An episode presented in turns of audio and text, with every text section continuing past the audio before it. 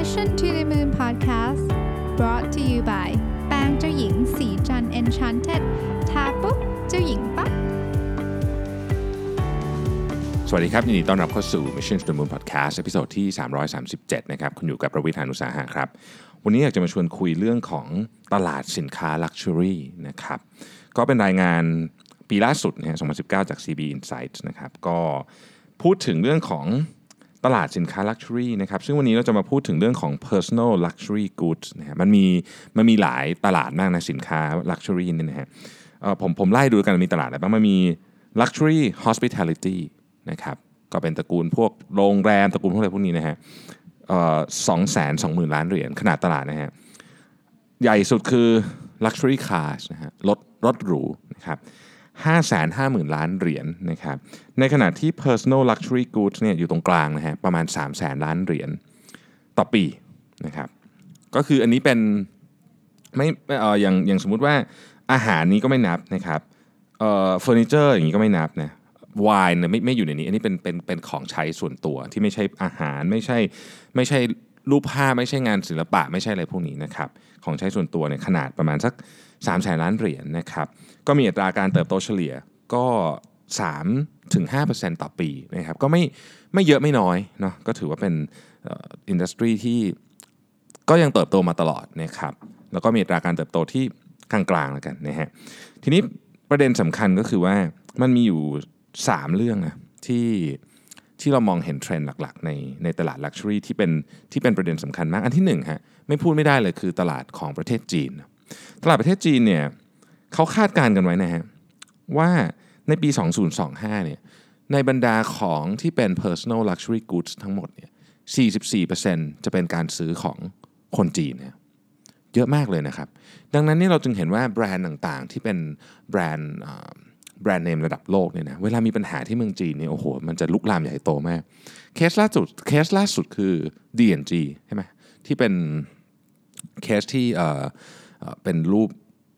ใช้ตะเกียบอะนะครับอันนั้นก็ดราม่ามาก แล้วก็เป็นเรื่องเป็นราวใหญ่โตมาก จริง ๆ มันก็เป็นเรื่องเป็นราวเพราะว่าเรื่องของ Twitter ที่เจ้าของแบรนด์ออกมาทวิตโต้ตอบกันไปกันมาอะไรพวกนี้ด้วยก็ก็ก็ก็ใหญ่โตไปเรื่องนั้นนะครับ สำหรับตัวอีกอันหนึ่งนะครับ ก็คนที่ร่ำรวยขึ้นมาจากเทคโนโลยีนะฮะจากธุรกิจที่เกี่ยวเทคโนโลยีเนี่ยก็จะเยอะแล้วก็จะมีส่วนหนึ่งที่เป็นลูกค้าแบรนด์เนมเอาเฉพาะแค่ใน Bay Area นะครับ Silicon Valley เนี่ยนะครับก็มีคนที่เป็น millionaire ก็คือมีทรัพย์สินมากกว่า 1 ล้านเหรียญสหรัฐเนี่ยแสนแปดหมื่นคนเข้าไปแล้วนะครับแล้วก็ Gen Z และ Millennials เนี่ยนะฮะ ก็มีอัตราการขยายตัวของการใช้สินค้า Luxury พอสมควร ทีนี้คำว่า Luxury เนี่ยมันมันไม่ได้เหมือนสมัยก่อนแล้วนะฮะคือคำว่า Luxury เนี่ยมันก็มีมันก็มีเขาเรียกว่าสเปกตรัมที่ใหญ่ขึ้นนะกันเนาะคือมันมีแบบอย่างฟิตเนสอุปกรณ์ฟิตเนสที่บ้านที่แบบเป็นแบบใช้เทคโนโลยีเข้ามาอย่างเงี้ย อันนี้ก็เป็นก็เป็นธุรกิจแบบใหม่ ธุรกิจให้เช่าสินค้า Luxury ก็เป็นธุรกิจแบบใหม่ หรือเราจะมีการพูดถึงเรื่องของคล้ายๆกับ sharing economy ของธุรกิจ Luxury ก็มีนะครับซึ่งก็ก็เราก็จะเราก็จะเห็นเทรนด์ต่างๆ มากมายนะฮะ Chief Digital Officer ที่ LVMH เนี่ยนะครับเคยพูดไว้บอกว่า let's face it when you're selling luxury you're not selling a product ผมคิดว่านี่เป็นหัวใจเลยนะ ของธุรกิจเนี้ยคือคุณไม่ได้ขายของนะคุณขายอย่างอื่นนะครับคุณอาจจะขาย experience คุณอาจจะขายอะไรก็แล้วแต่ แต่ว่ามันไม่ได้เป็นของอย่างเดียวนะครับ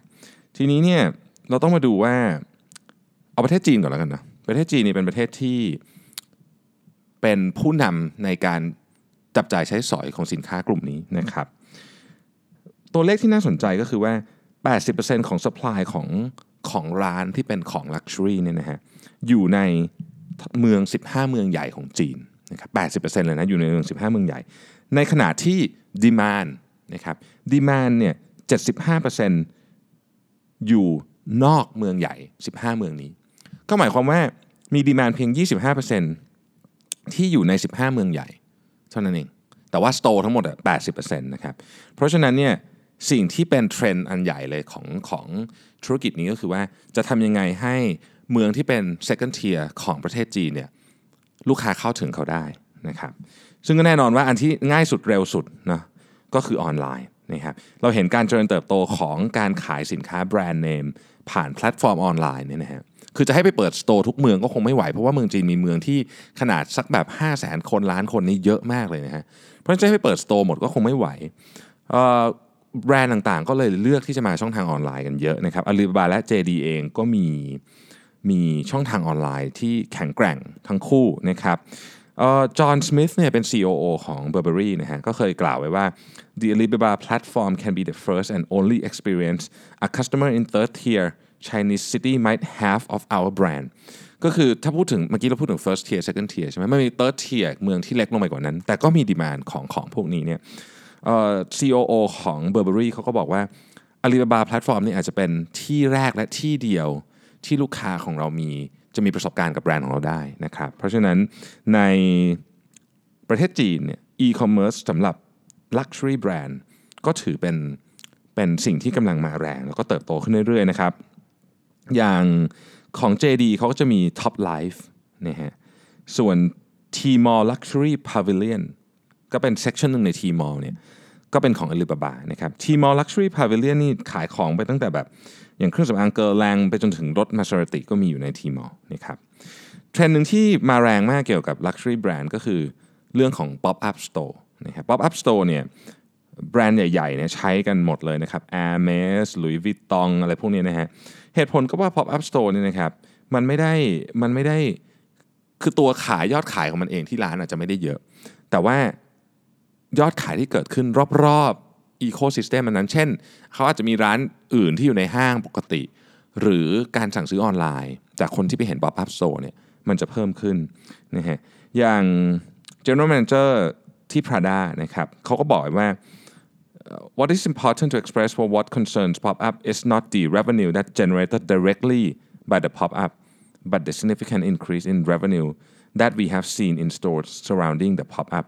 when the pop-up is open ก็คือตลาดร้านค้าที่อยู่รอบๆ pop-up เนี่ยมันมียอดขายมากขึ้นนะครับในในที่นี้เขารวมไปถึง digital store ด้วยนะครับ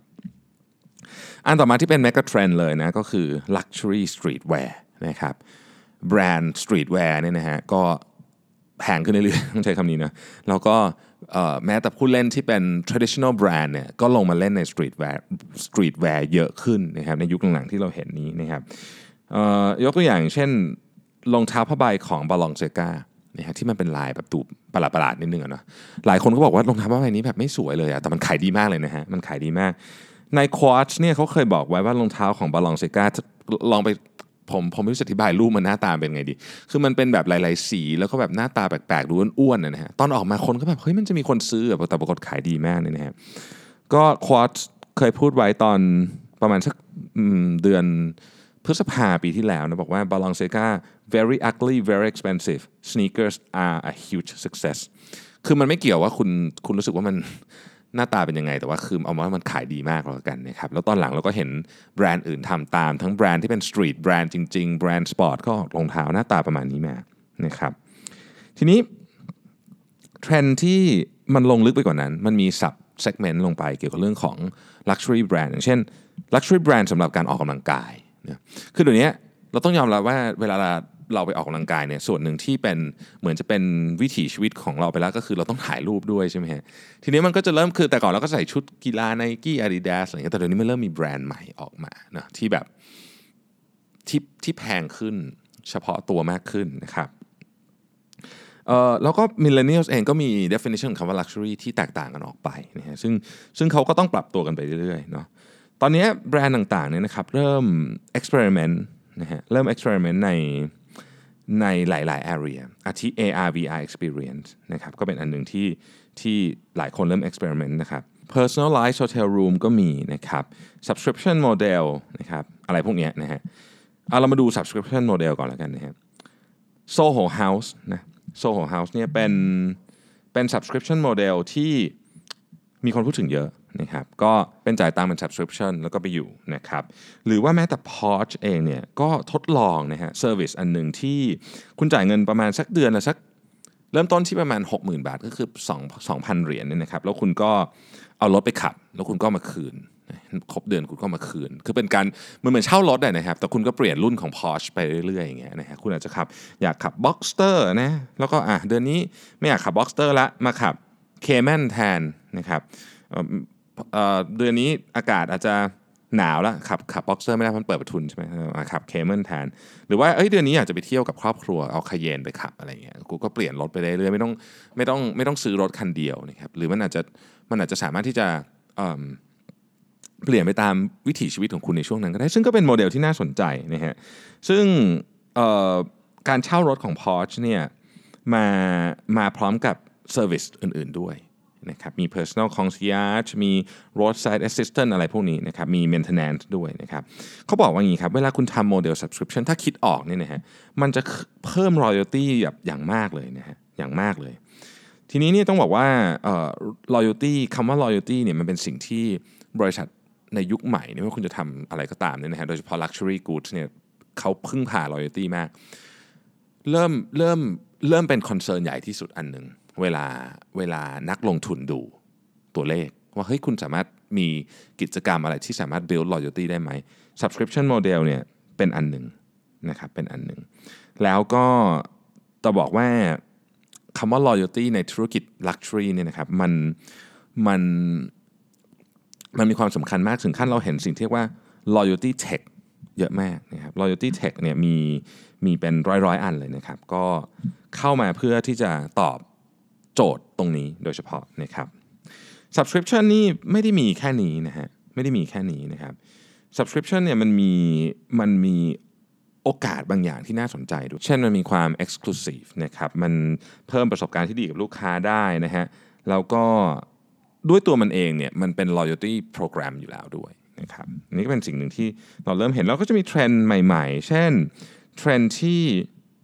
อาจ่ายเงินด้วยคริปโตนะครับ อย่างฮู ฮูโบนะฮะก็มีนาฬิการรุ่นหนึ่งออกมา แล้วก็ต้องจ่ายด้วยคริปโตอย่างเดียวนะครับมันมีตัวเลขที่น่าสนใจว่าคน millennial ที่เป็นชาวอเมริกันเนี่ยนะฮะถึงหนึ่งในสี่เนี่ยมีถือคริปโตอยู่ หรือใช้คริปโตอยู่แล้วนะครับก็แนวโน้มนี้ก็อาจจะเจริญเติบโตมากยิ่งขึ้นนะครับ Tim Cook เนี่ยพูดต่อไปพูดถึงเรื่อง AR VR เนาะ Tim Cook เนี่ย ได้ออกมากล่าวไว้นะครับ Tim Cook Apple เนี่ยนะครับบอกว่า I don't think there is any sector or industry that will be untouched by AR คือ Tim Cook บอกเลยว่า เขาไม่คิดว่ามี industry ไหนที่จะไม่ถูกไม่ถูกไม่ถูกใช้งาน AR นะเพราะฉะนั้น AR จึงเป็นสิ่งที่น่าสนใจโดยเฉพาะในในใน shop ในการช้อปปิ้งเนี่ยนะฮะ AR เนี่ยช่วยได้เยอะมากยกตัวอย่างเช่น เข้าไปในร้านแล้วก็มี กระจกที่เป็น AR ให้ดูว่าชุดไหนเป็นยังไงนะครับหรือว่าช่วยคุณวัดตัวก็ได้นะครับ ตอนนี้ Uniqlo ก็เริ่ม testอันนี้ละนะครับ หรือว่า visualization mobile app นะคืออีกหน่อยจะเห็นมันลอยขึ้นมาเหมือนในหนัง Star Wars อย่างเงี้ยนะฮะหรือว่า in flight entertainment เราดูหนังในเครื่องบินไม่หนุกใช่ไหมจอมันเล็กใช่ไหมฮะเอาอีกหน่อยอาจจะเป็นแบบเฮ้ยโหแบบ AR เลยนะ เป็นแบบ in flight entertainment แต่ว่า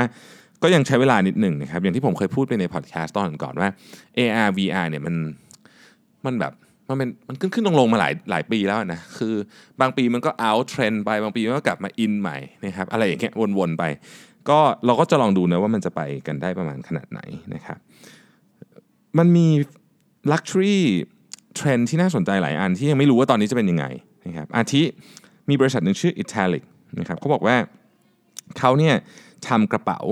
ที่โรงงานเดียวกับ Prada กับ Celine แต่ราคาถูกกว่าเยอะนะครับ นี่ก็ได้ฟันดิ้งไป 13 ล้านเหรียญนะฮะ เรียกว่าเป็น brandless luxury นะฮะ หรืออีกหน่อยก็จะมีสิ่งที่เรียกว่า artificial designer นะครับ คือเป็น AI อะมาดีไซน์เสื้อผ้าให้คุณ ที่เหมาะกับคุณจริง ๆ ที่ไม่ได้มาจากดีไซเนอร์ซึ่งอาจจะไม่เคยเจอคุณอะไรอย่างเงี้ยนะครับ ก็ ก็เป็นเทรนด์ที่เราน่าน่าจะจับตามองได้นะฮะตลาดสินค้า luxury เป็นตลาดที่ต้องบอกว่าเล่นกับเรื่องของ emotional เรื่องของอารมณ์ เรื่องของความต้องการระดับสูงสูงขึ้นไป ถ้าเกิดพูดถึงมาสโลก็อาจจะเป็นระดับ 4 ระดับอะไรอย่างเงี้ยนะฮะที่มันแบบที่มันแบบมันไม่ใช่มันไม่ใช่ของที่เป็น basic เพราะฉะนั้นความยากของตลาด luxury เนี่ยก็มีอยู่ที่เป็นเฉพาะเจาะจงเลยนะครับ ส่วนตัวรู้สึกว่าเราในประเทศไทยเราเองเราก็มีการซื้อสินค้าในกลุ่มนี้ไม่น้อยนะครับ ก็ถือว่าประเทศไทยก็เป็นหนึ่งในประเทศที่ค่อนข้างที่จะซื้อสินค้าพวกนี้เยอะนะครับเพราะฉะนั้นในอนาคตเนี่ยแนวโน้มที่ generation เด็กลงไปเนี่ยจะมองสินค้า luxury เนี่ยน่าจะเป็นทิศทางที่กำหนดเลยนะกำหนดเลยว่าบริษัทเหล่านี้เนี่ยจะจะเดินหน้าต่อไปยังไงนะครับ อย่างในยุคนี้เนี่ยต้องบอกว่าแม้แต่นาฬิกาเองเนี่ยนะคือนาฬิกานี่ก็เป็นหนึ่งในสินค้า luxury ที่ที่ถ้าซื้อถูกเป็น investment ที่ดีนะครับคำว่าที่ดีนี่หมายถึงว่าเพราะว่าคุณใส่มันได้ด้วยนะคือมันอาจจะไม่ได้แบบขึ้นแบบอะไรเยอะแยะจริง ๆ บางรุ่นก็ขึ้นเยอะ แต่ว่ามันก็เป็น investment ที่ดีนะครับคนยุคใหม่ๆเนี่ยผมยังไม่มีตัวเลขแต่ไม่รู้ว่าแบบเขาสะสมนาฬิกากันน้อยลงไหมหรือว่ามองเรื่องนี้ยังไงเด็กยุคใหม่อาจจะมองถึงนาฬิกาที่ อาจจะมองมันเป็น art piece หรือเปล่า เพราะว่าถ้าเกิดจะเอาเอาสะดวกเขาอะบางทีนาฬิกาที่เป็นนาฬิกาแบบเดิม ไม่ได้เกี่ยวกับว่ามันเป็น sport watch หรือไม่ใช่นะ แต่ว่านาฬิกาเป็นนาฬิกาแบบดั้งเดิมอะฮะคือมันอาจจะตอบโจทย์เขาไม่ได้ ไม่ไม่ใช่เพราะว่ามันแพงหรืออะไรนะคือ มันอาจจะตอบโจทย์เขาไม่ได้ในแง่ที่ว่าเขาต้องการสิ่งที่อยู่บนข้อมือที่สามารถที่จะเชื่อมต่อข้อมูลกับโลกออนไลน์ได้ ซึ่ง Luxury Watch จริง ๆ อย่าง Rolex อย่างไรอย่างเงี้ย ยังไม่ก็ยังไม่ทำแต่ไม่แน่นะครับเราเริ่มเราเห็น Tag Heuer ทำมาแล้ว ซึ่งก็เป็นคนแรกๆใช่ไหมที่ทำไอ้สมาร์ทวอชของตระกูลที่เป็นแบบแบรนด์แพงๆมา แต่ในอนาคตนี่เราอาจจะเห็นท่าที่เหมาะสมกับแบรนด์ใหญ่ ๆ ที่ยึดครองโลกนาฬิกาแบบ traditional อยู่เนี่ยลงมาเล่นบ้างก็ได้ ซึ่งมาถึงวันนั้นปุ๊บนี่มันจะน่าสนใจมากนะครับเพราะปัจจุบันนี้ตลาดนี้เนี่ยถูกครองโดย Apple Watch นะครับแล้วก็ไม่ได้มีคู่แข่งแบบสมน้ำสมเนื้อเท่าไหร่นะอย่างการมินก็ไม่ได้เป็นคู่แข่งตรงๆอะการมินมันก็สำหรับพวกเล่นกีฬา ซึ่งก็ก็เขาก็ไม่ได้เน้นความสวยงามหรืออะไรนะฮะในในยุคโดยในเฉพาะในยุคแรกๆ แต่ตอนนี้การมินแบบรุ่นแพงๆ ก็เริ่มมีออกมาแล้ว แต่ก็ยังไม่น่าจะเป็นคู่แข่งของ Apple Watch อยู่ดีเนาะแต่ว่าไม่แน่ครับอีกหน่อยเราจะเห็นเราอาจจะเห็น Rolex เราอาจจะเห็นพาเทคฟิลิปลงมาเล่นในตลาดนี้ ซึ่งก็ถือว่าเป็นตลาดที่ใหญ่มากก็ได้นะฮะ นี่เป็นมุมหนึ่งของ Luxury หรือว่า brandless luxury ก็น่าสนใจ ว่าแบบเอ๊ะหรือในอนาคตเนี่ยเราอาจจะอยากทำของที่แบบโอเคแหละเป็นกระเป๋าคุณภาพดีมาก ๆ แบบดีสุด ๆ เลยแบบที่เราอยากได้ แต่ไม่จำเป็นต้องมีแบรนด์ก็ได้ แล้วมันจะสะท้อนตัวตนของเรามากกว่าไหม นี่ก็เป็น question mark อันใหญ่อันหนึ่งโดยสนใจผมโดยส่วนตัวผมค่อนข้างชอบตลาดนี้ในการศึกษานะครับเพราะว่าตลาดสินค้าลักชัวรี่เนี่ยมันน่าสนใจตรงที่ว่าคนเนี่ย ที่อยู่ในวงการนี้นะครับต้องใช้ความพยายามมากนะครับในการคิดแบบก๊อปปี้คิดโฆษณาคิดแคมเปญคิดอะไรอย่างเงี้ยคือมันมันอลังการนะเนาะแล้วเราก็รู้สึกว่าแบบเราดูแล้วก็เพลินดีนะครับมันมีหนังเรื่องหนึ่งที่ผมชอบมากเป็นหนังที่ Nicole Kidman หนังโฆษณานะฮะ Nicole Kidman เล่น Chanel Number Five อ่าน้ำหอมนะ